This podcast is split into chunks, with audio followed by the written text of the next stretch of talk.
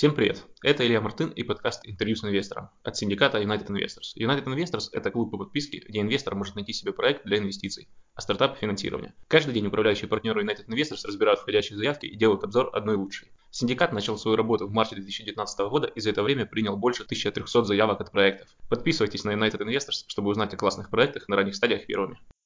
Привет, Дмитрий. Привет, Илья. Да, сегодня мы записываем с тобой вторую версию подкаста «Интервью с инвестором». Поговорим о том, как э, ты пришел к тому, чтобы начать инвестировать, чем ты занимался до этого. Когда я готовился, я прочитал достаточно много информации в интернете о твоих проектах. Хоть ты и не самый публичный человек, но у меня получилось найти, что ты запустил первую в России коммерческую вирусную рекламу. Да, так и есть. Создал первую в России компанию, которая занимается вирусным маркетингом в сети. Ну, она была не первая в России, но одна из первых, действительно. И в декабре 2019 года ты продал свою долю в этом рекламном агентстве, которое входило в топ-8 маркетинговых агентств и сфокусировался на венчурных сделках. Да, в общем, между вирусной рекламой и продажей доли как раз было создание из креативного и маленькой студии большого полносервисного диджитал-агентства, которое работало с уже крупными компаниями и делало полносервисные маркетинговые обслуживания, а не только вирусные. Насколько быстрый или долгий это был процесс? Ну, это очень долгий процесс был, то есть это лет 18 заняло, так как начинали совсем с нуля, то есть у меня был только стол, стул, компьютер и желание назваться агентством вначале. В конце это уже под 100 человек, и клиенты почти все крупные компании, которые в России как-то рекламировались э, в тот или иной период, были у нас. Расскажи про, собственно, вот эту первую коммерческую вирусную рекламу, которую вы запускали. Как пришла идея заняться этим направлением и, собственно, что это было?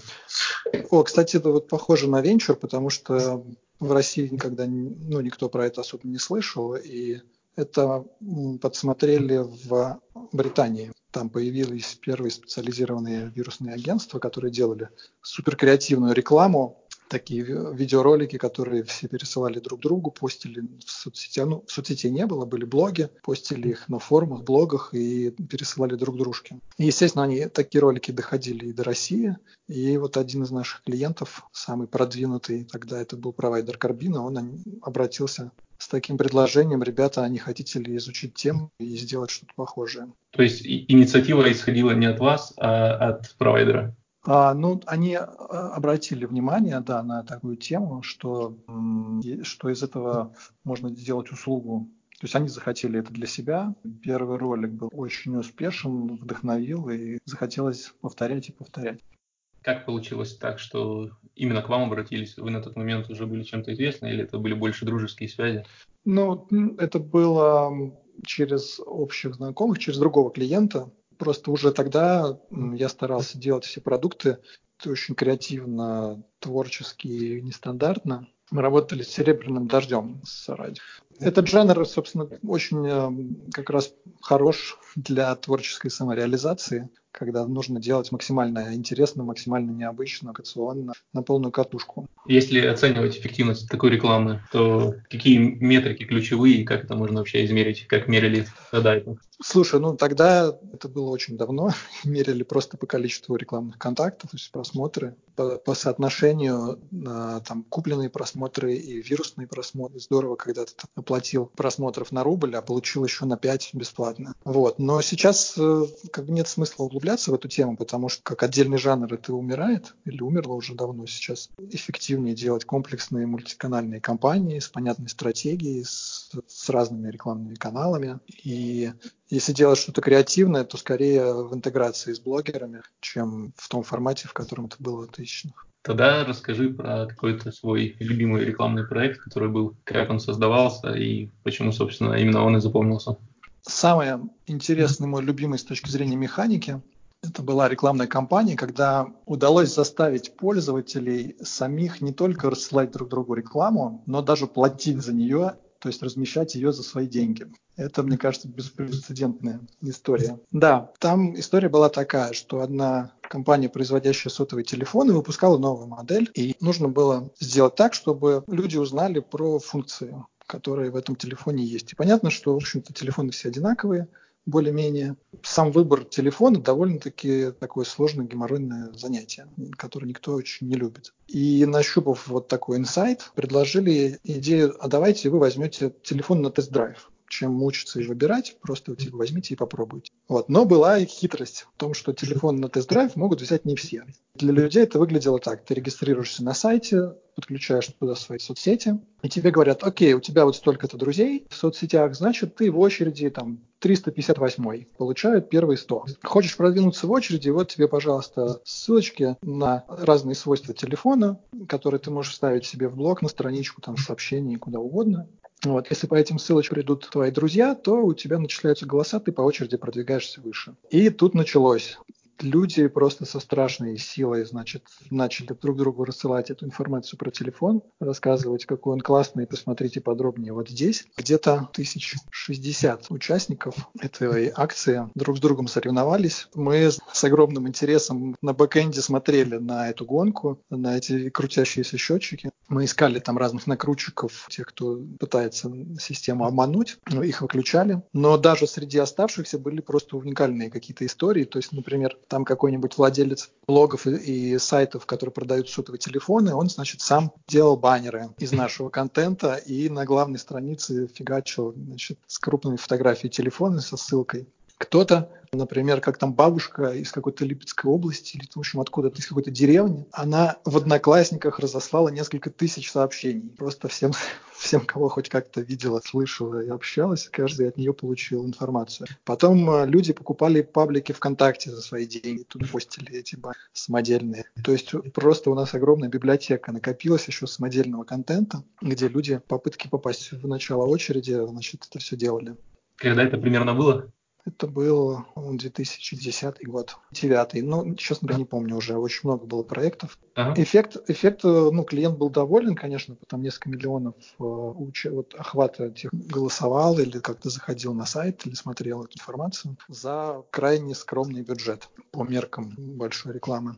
Почему в дальнейшем никем не повторялось? Слушай, ну так или иначе, там частично эту механику повторяли, и в соцсетях же сейчас, э, когда развлекают людей, эту механику применяют в пабликах, там, когда делают какие-то конкурсы, активации. То есть, может быть, в таком масштабе ее редко делают, потому что ну, всему свое время, знаешь, каждому инструменту, каждый инструмент выстреливает лучше всего в какой-то период, когда рынок аудитория к ним готовы. Сейчас бы так мы, сейчас бы я делал по-другому такую кампанию. Например?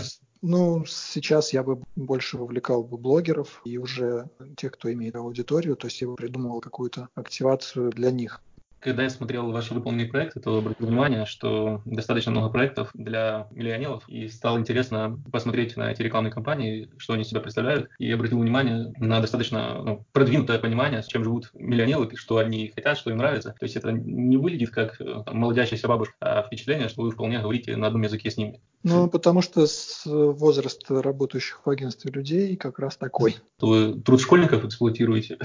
Ну, нет, не школьников, конечно. Э, возраст достаточно молодой, там 20-25 лет. Это, ну, линейные сотрудники. Понятно, что руководители там постарше. Креатив рук из, из, от людей, которые понимают хорошо. Что делать маркетологам под 30, которые еще не добрались до руководящих позиций и а креативить надо?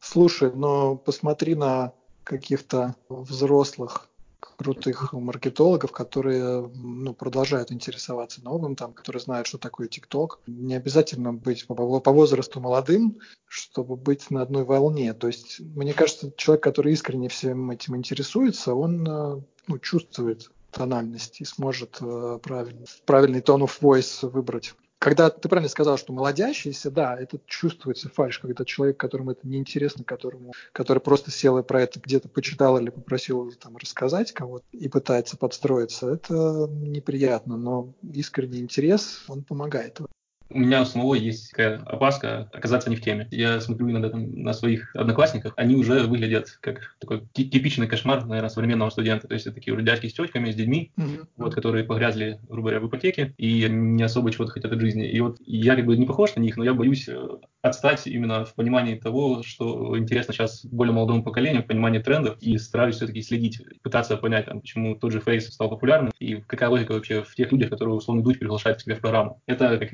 искреннее желание разобраться или это не искреннее? Не, боязнь отстать ну, слушай, я не знаю, вопрос, что ты чувствуешь, когда ты смотришь Дудя и слушаешь Фейса. То есть, если ты в панике, тебе нужно жизненно необходимо понять, иначе все будет плохо, то ну, тут плохие новости. А если тебе действительно интересно, и ты с любопытством это слушаешь, и тебе интересно разбираться и что-то знать больше, то отличный путь явно прохожу несколько стадий, так, от неприятия, что за фигня, до какого-то такого настоящего удовольствия, когда разобрался и понял, там, почему это интересно и почему за этим... Ты, ты открывал ТикТок? Блин, нет. Вот, открой. Понимание этого всего помогает еще буддизм и дзен, потому что, чтобы понять, зачем нужен ТикТок и почему он так популярен, тебе твои мозги, логика и взрослый вообще подход не поможет совершенно. Там нету смысла, нету логики. Но там нужно поймать именно эту волну, этот э, кайф от бессмысленности и просто правильное настроение людей, которые этим пользуются. В общем, это не описываемые словами, но это можно почувствовать. Я с третьей попытки смог врубиться. Сейчас я как мне кажется, там фишка и да, пробуем. У меня есть впечатление, что я уже отстал, получается, на два поколения, потому что я и в Snapchat не врубился.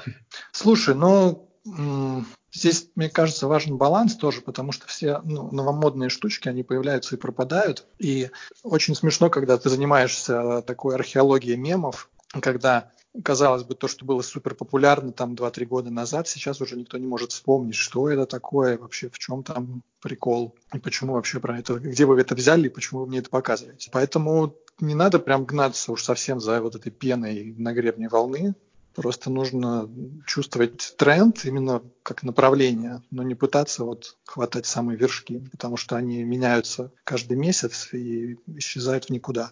Лучше пытаться понять базовые какие-то основы всего этого. Ну, у меня товарищ хороший программист, и когда мы с ним, с ним обсуждали популярность Snapchat именно, он дал такое объяснение, которое меня вполне удовлетворило. Он сказал, что Илья, треть мирового трафика – это порно. И чат, в котором картинки через время исчезают, он прекрасен, как бы будет всегда востребован среди там, тех, кому интересно пересылать. Ну да, в период пубертата это самое то, что нужно. Тогда э, остался один непонятный момент, почему популярность только снизилась на чатах. Или это неправда? Ну, возможно, тут Слушай, тут я не буду лезть как бы в область, в которой не работал. Гипотеза может быть в том, что дети вырастают, им уже становится не так интересно показывать пиписки в приложении, а новые дети, следующее поколение, они же всегда хотят чего-то другого. Как с музыкой. Ты не слушаешь музыку, которую слушал папа, а твои дети не будут слушать музыку, которую ты слушал. Поэтому приложения, которые нацелены на очень узкий сегмент подростков, ну, на узкий сегмент в смысле возраста. Ну, они, конечно, в этом начинают терять аудиторию быстро, когда новые вырастают, а старые, нов, старые вырастают, а новые не приходят. Ты продал свою долю в бизнесе и в 2020 собираешься инвестировать. Расскажи, как ты пришел к тому, что необходимо продаваться и сменить фокус деятельности? Да, ну почему вообще решил сменить сферу? Я во-первых, 18 лет – это очень много. За это время в маркетинговых услугах я раскопал мне кажется, почти все, что можно было. И у меня ощущение, что я вот углубляясь, углубляясь все еще больше в эту сферу, упускаю что-то важное и интересное. И Кроме того, банально стало скучно. То есть, да, там клиенты топовой мировой компании, но все-таки это очень тесный круг. То есть там Coca-Cola, Pepsi, Unilever, Procter, Nestle, Mondelez. То есть э, все эти крупные клиенты одни и те же, они кочуют по кругу от одного агентства с первой десятки к другому агентству, и все более-менее одинаково. А при этом я просто был поражен, насколько венчурная индустрия супер динамичное, интересное поле, где настолько разносторонние, интересные, образованные люди, что вот этот контраст просто бешеный по сравнению с тем, что там было с крупными корпорациями и рекламными услугами для них, и вот этим сумасшедшим венчурным полем.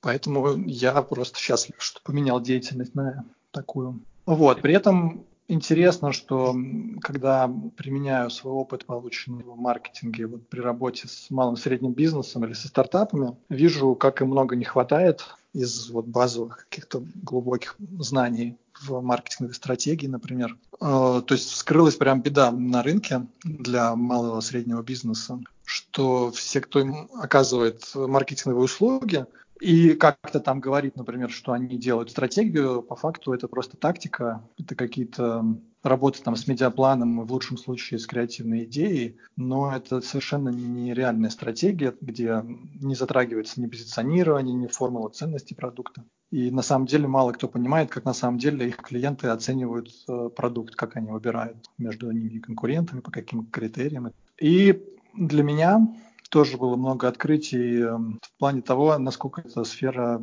сложная и насколько это отличается от того, что написано в книгах про инвестиции. А, то есть поначалу, когда я типа вышел на рынок, значит, с кошельком, думаю, ну, понятно, найти проект по основным метрикам его отскорить, провести due diligence, ну и вложиться, и все будет прекрасно. А по факту оказалось просто совершенно наоборот все. Да, я удивить, увидел удивительный парадокс на венчурном рынке, что действительно много денег, то есть много инвесторов, кто готов вкладывать там, от 1 до 5 миллионов рублей в э, проекты. При этом есть много проектов, которые ищут деньги, и они либо не встречаются, либо даже если встречаются, они не договаривают почему же так происходит и вообще почему оказалось э, инвестирование довольно тяжелой работой. Например, поиск. Чтобы найти нормальный проект, нужно отсмотреть несколько сотен проектов за год. У меня это было там 500-600 в год. То есть нужно ходить на офлайн пич сессии просматривать каталоги, телеграм-каналы и рассылки нужно примерно десятку или больше проектов в неделю новых отсматривать, чтобы держать какой-то вменяемый поток. Потом с ними нужно встретиться, послушать их пич-сессию, задать вопросы-ответы. Это на один проект как минимум там 30-60 минут. Это огромная куча времени просто на встречи. Потом более глубокое знакомство с фаундерами, вопросы по проектам, когда проект норовит спрятать какие-то свои косяки проблемные места, и нужно за пару часов через вопросы все-таки выявить и нащупать, что там не так, что там от тебя прячут. Потому что в презентации все выглядит шоколадно, но на деле, конечно же, часто это не так. И тут оказывается, что нужно быть компетентным в абсолютно разных сферах. Кроме маркетинга там, или дегенерации, нужно понимать и в финансах, и в производстве, и в HR, понимать в логистике, разбираться, там, что творится на разных рынках, что там происходит в недвижимости или в финтехе, или в производстве еды. В общем, это колоссальный новый объем знаний, без которого тебя очень легко обмануть красивыми презентациями. Дальше due diligence, когда смотришь, что там под капотом, и вскрывается еще куча косяков, которые нужно увидеть, чтобы не терять деньги потом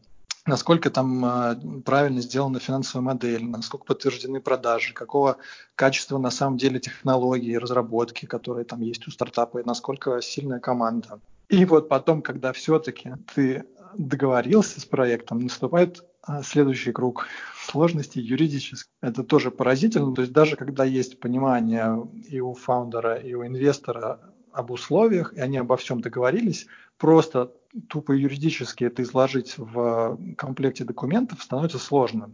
Ну, то есть задача не просто сделать комплект документов, а такой, чтобы он юридически в суде мог защитить э, интересы инвестора. Так вот, э, оказалось, что в России настолько маленькая практика вот этого оформления, что, во-первых, э, мировой опыт в США или Британии из различия законодательства не перекладывается на российскую почву, а своих хороших наработок практик очень мало. И юристы, которые действительно могут сделать защищаемую в суде сделку, если она какая-то не очень простая, и где юрист должен предусмотреть все варианты событий. В общем, такие юристы стоят катастрофически дорого. То есть был смешной кейс, когда инвестировали 3 миллиона рублей, а услуги юристов для оформления сделки были оценены в 2 миллиона рублей. Ну, то есть это абсолютно идиотизм. И, а вот, поэтому на то, чтобы со всем этим разобраться, конечно, ушло куча времени.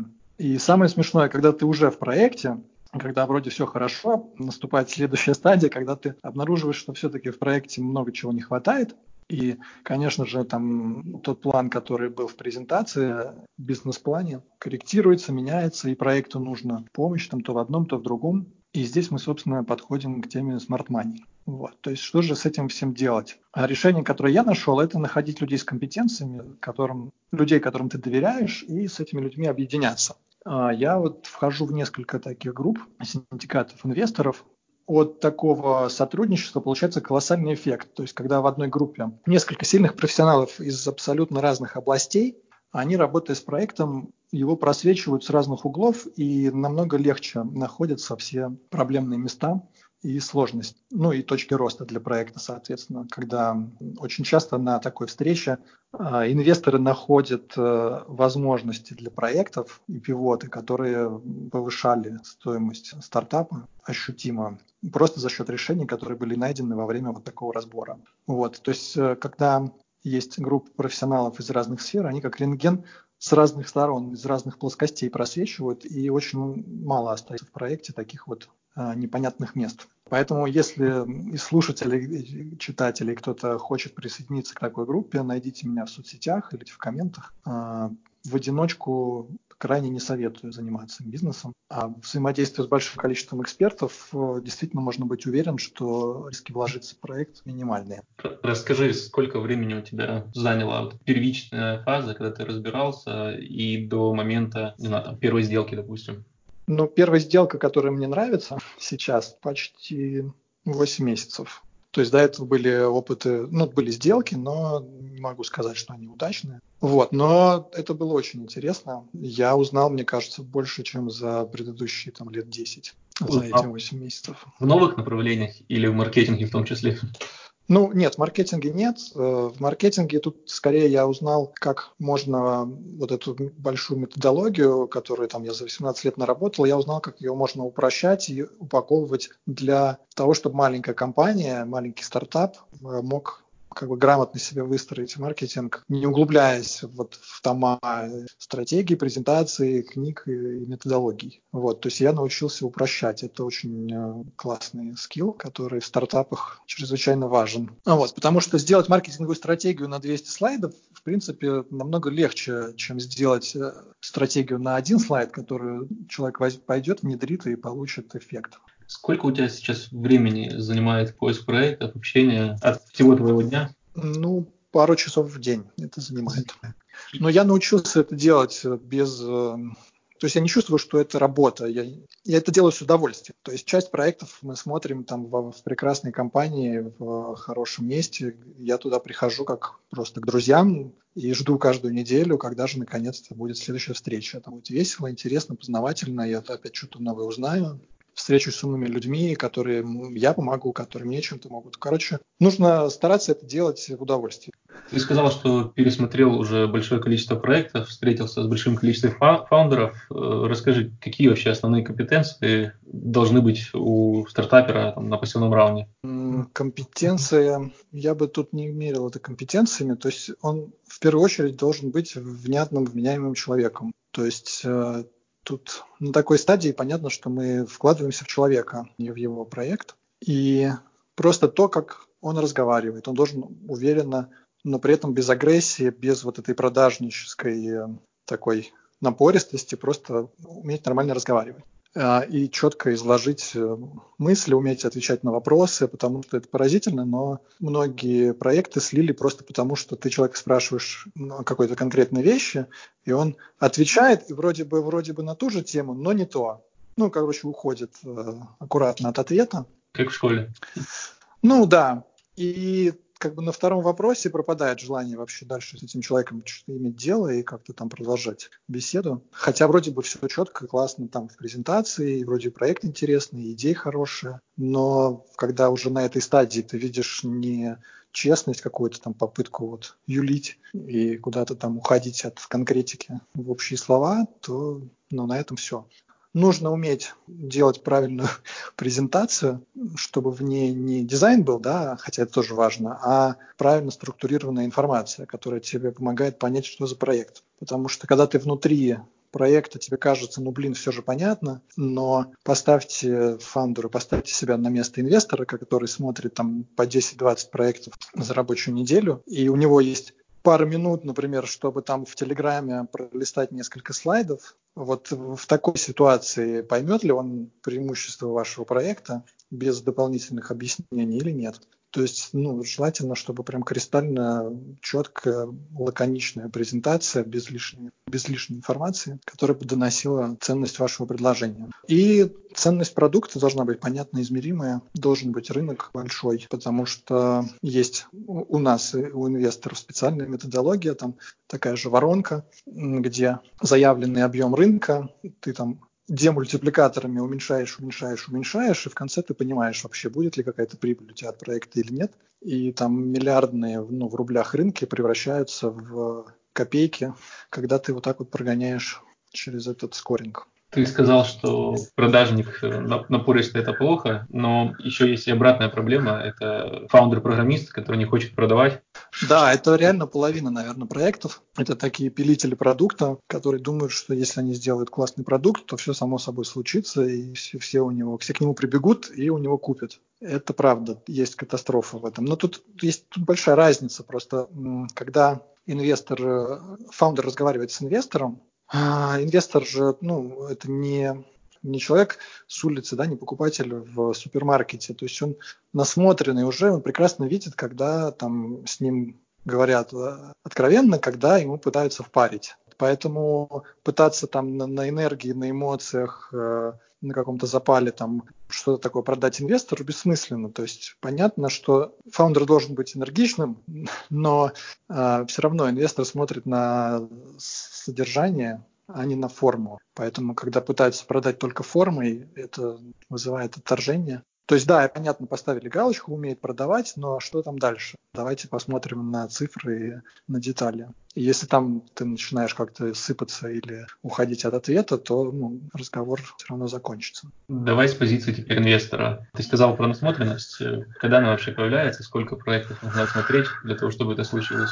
Ну, да, вот тут важный момент для новичков, потому что когда ты посмотришь там первый десяток проектов, загораются глаза, уже руки там тянутся, значит, бежать с ними подписывать контракты, потому что кажется, о, здорово, как интересно, классный проект. Вот. А после там пары сотен ты уже начинаешь видеть, что ага, вот этот проект такой же, как тот предыдущий, но у него нет вот тех косяков и тех слабостей и так далее и там более проработанный вот там в части, например, рынка там или технологии. И когда ты из одной отрасли из одной области там посмотришь, типа, 5-6 похожих продуктов, похожих там стартапов. Вот тут уже появляется картинка какая-то более объемная. Плюс э, просто одно из обязательных правил, когда ты выбрал какой-то проект, обязательно встретиться с остальными его конкурентами, даже если они не ищут инвестиций, чтобы как раз вот иметь такую широкий такой взгляд именно на вот этот, на этот маленький сектор рынка.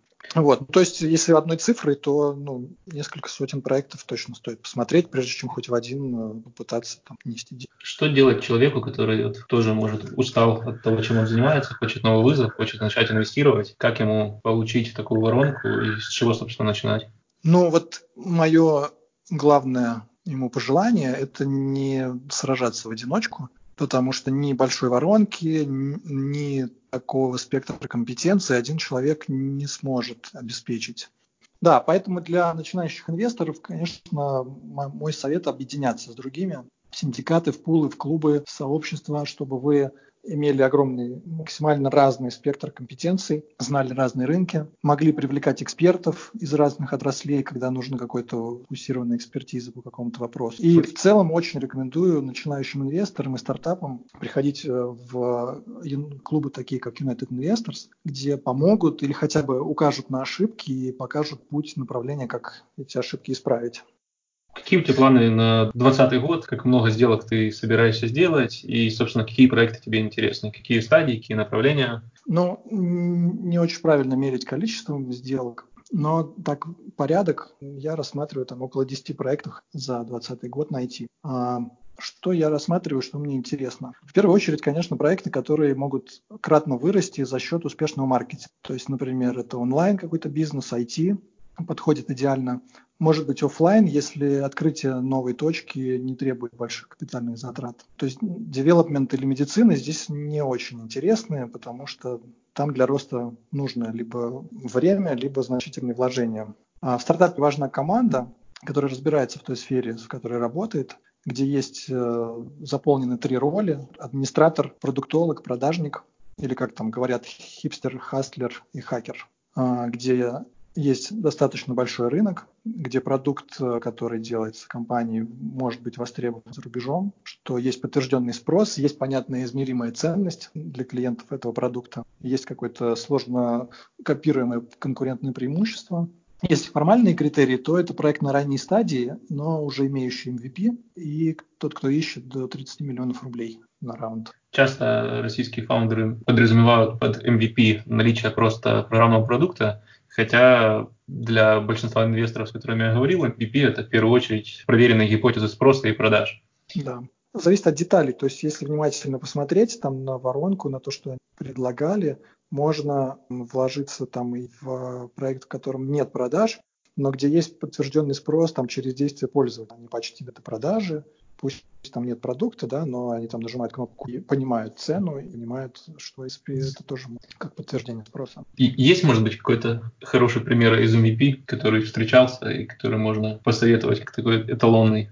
Ну да, например, ребята продавали игрушку, которая э, разговаривает с ребенком. Интеллект, программной начинкой. И до того, как они еще сделали физически саму игрушку, до того, как там разработали программные модули, чип, они просто сделали правильный лендинг, где есть фотографии этой игрушки там, с детьми, где э, показан процесс того, как игрушкой пользуются, как она разговаривает, что она делает. То есть было полное ощущение, что вот продукт на полке и просто купи. То есть была разработана упаковка, то есть он в коробке стоял там на пэкшоте. И они собирали предзаказы за деньги на сайте до того, как он появился.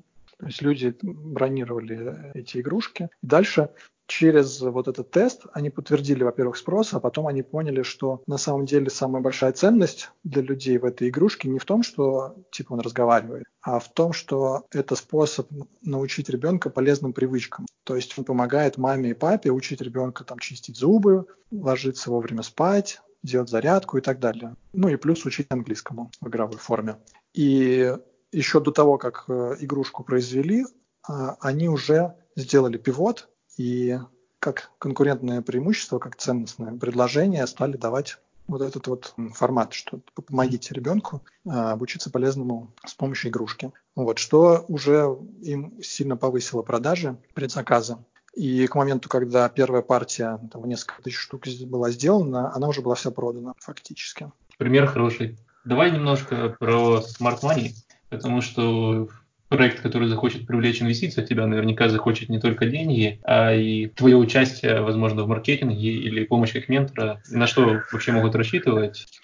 Ну да, тут важный момент действительно, что Smart Money это ты, фаундер получает не только деньги, но он получает ментора, то есть человека, который делится опытом и помогает в профессиональном и в личном плане.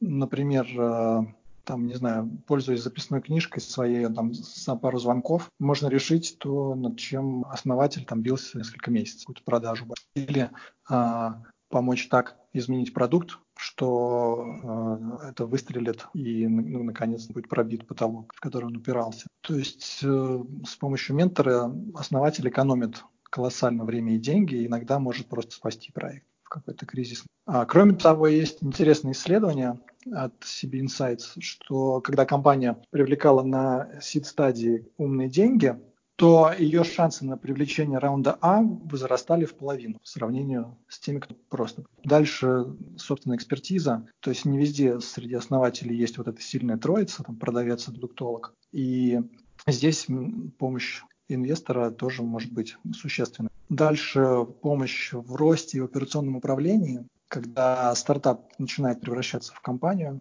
основатель закапывается в процессах, в HR, вот, в общем, начинает набивать шишки на том, что на самом деле большие компании давно уже прошли, поняли, осмыслили. И здесь э, как раз очень хорошо, если бы основателем работал кто-то, кто проходил. Вот. И отдельная история – это юридические проблемы, потому что на старте обычно основатели на это не обращают внимания. И не глядя почти там делают договора и какие-то контракты, которые очень сильно потом влияют на их дальнейшую судьбу. То есть, когда они вырастают, колоссальные проблемы. Там контракты на каких-то кабальных условиях или э, рискованные условия, которые там позволяют контрагенту вас ограничивать, или экономические, или там в сферах. Короче, мы вот в одном проекте было у нас ощущение, что мы вот прямо от пропасти за хватали э, фаундера и как бы его перед шагом в пропасть ловили несколько раз, когда он вот готов был подписать условия, которые как бы связали по рукам и ногам. Ну, вот, и на большой части рынка он бы поставил крест. Прописанные условия реализовались. Mm-hmm. Вот. И помощь с выходом на новые рынки. То есть за счет э, нетворкинга, больших связей у инвесторов можно находить э, какие-то контакты, которые помогают выйти там или в другую страну, или на какой-то рынок. И просто даже видение, э, видение со стороны инвестора помогает э, продавать ваш продукт э, дороже в несколько раз, просто чуть-чуть его повернув там и подав по-другому сделав его более интересным, кто платит. Я среди стартаперов встречал такое мнение, что они не хотели привлекать в сделку синдикаты. Они хотели там максимум один-два юридических физических лица, которые будут участвовать, и не хотели там большего. Что им можно ответить? Почему? Что они? В синдикатах есть огромный плюс, что а, вменяемых инвесторов, вообще как, как бы вменяемых людей, в принципе, не очень много. И среди инвесторов тоже встречаются там либо жесткие очень люди, либо вот упертые в какую-то свою тему. И если вам не повезет, и у вас это будет один инвестор, то вы намучаетесь. А когда у вас пул из 10-15 человек, то вы с ними почти не общаетесь. То есть, в принципе, большому количеству людей выработать одно мнение достаточно сложно. Поэтому их влияние на ваш бизнес намного меньше, чем у одного-двух крупных инвесторов. И это огромный плюс. А плюс, ну и плюс, конечно же, если инвесторов много, то и компетенции у них много. И когда у вас начнутся какие-то проблемы, намного больше вероятность, что среди них найдется человек, который эту проблему может решить. То же самое, только со стороны инвесторов. Есть, э, опять-таки, мнение, что не нужно вступать в синдикаты, самые лучшие проекты там, расходятся быстро, и нужно иметь возможность там, выхватить большую долю в них. Но тут есть ментальная ловушка, как эффект владения. То есть кажется, что те сделки, которые нашел ты один, они намного лучше, чем те, которые у других, потому что типа они твои. Но практика показывает и цифры показывают, что так сильно выстреливает там один из 50 проектов, если мы про стартапы. А, и поэтому окей, если ты готов один вложиться в 50 проектов, ну, прекрасно вкладывайся. Но если у тебя нету такого капитала и там такого количества времени и компетенции, чтобы отбирать 50 лучших проектов, то намного эффективнее объединиться и вложить по чуть-чуть в 50 компаний, ты потратишь меньше денег, но при этом диверсифицируешь свои риски. И здесь, э, конечно, количество инвесторов в пуле, оно помогает риски убрать, потому что то, что один не заметит, то заметит второй, третий, четвертый или пятый. Ты сейчас следишь за какими-нибудь трендами, за тем, что происходит в мире, и какой бы тебе хотелось проект, вот именно конкретно направление увидеть в этом году? Может быть, какого-то американского стартапа? Мне бы хотелось увидеть какую-то новую модель в обучении, потому что все, что показывали до сих пор, оно было как, а, ну, как типа кино периода там 10-20-х годов 20 э, века, то есть не мое кино. Mm-hmm. Когда камера появилась, но люди еще не поняли всех возможностей камеры, и кино снимали так, просто ставили перед сценой киноаппарат, и типа на экране происходил фактически там просто театр, но снятый на камеру. То есть, казалось бы, так легко, там, возьми камеру, походи с ней, там, подвигай ее, э, поменяй оптику, там, наезд, отъезд и прочее. Технически это можно было сделать, но никому в голову не приходило, потому что все мыслили старым шаблоном, все как бы держали в голове театр и делали театр на кинопленке. И как же кино отличается сейчас от того, что было в начале. И вот есть ощущение, что в образовании тоже все вот эти попытки там обучения по скайпу и прочих вот онлайн а, школ, это все то, то, тот же самый способ вот так вот снимать кино, просто поставив камеру перед сценой. То есть нету вот прорыва в, в технологии обучения. Было бы жутко интересно увидеть проекты, которые бы полностью использовали все технологии. Есть идея, что это может быть? Подскажем тем, кто послушает захочет.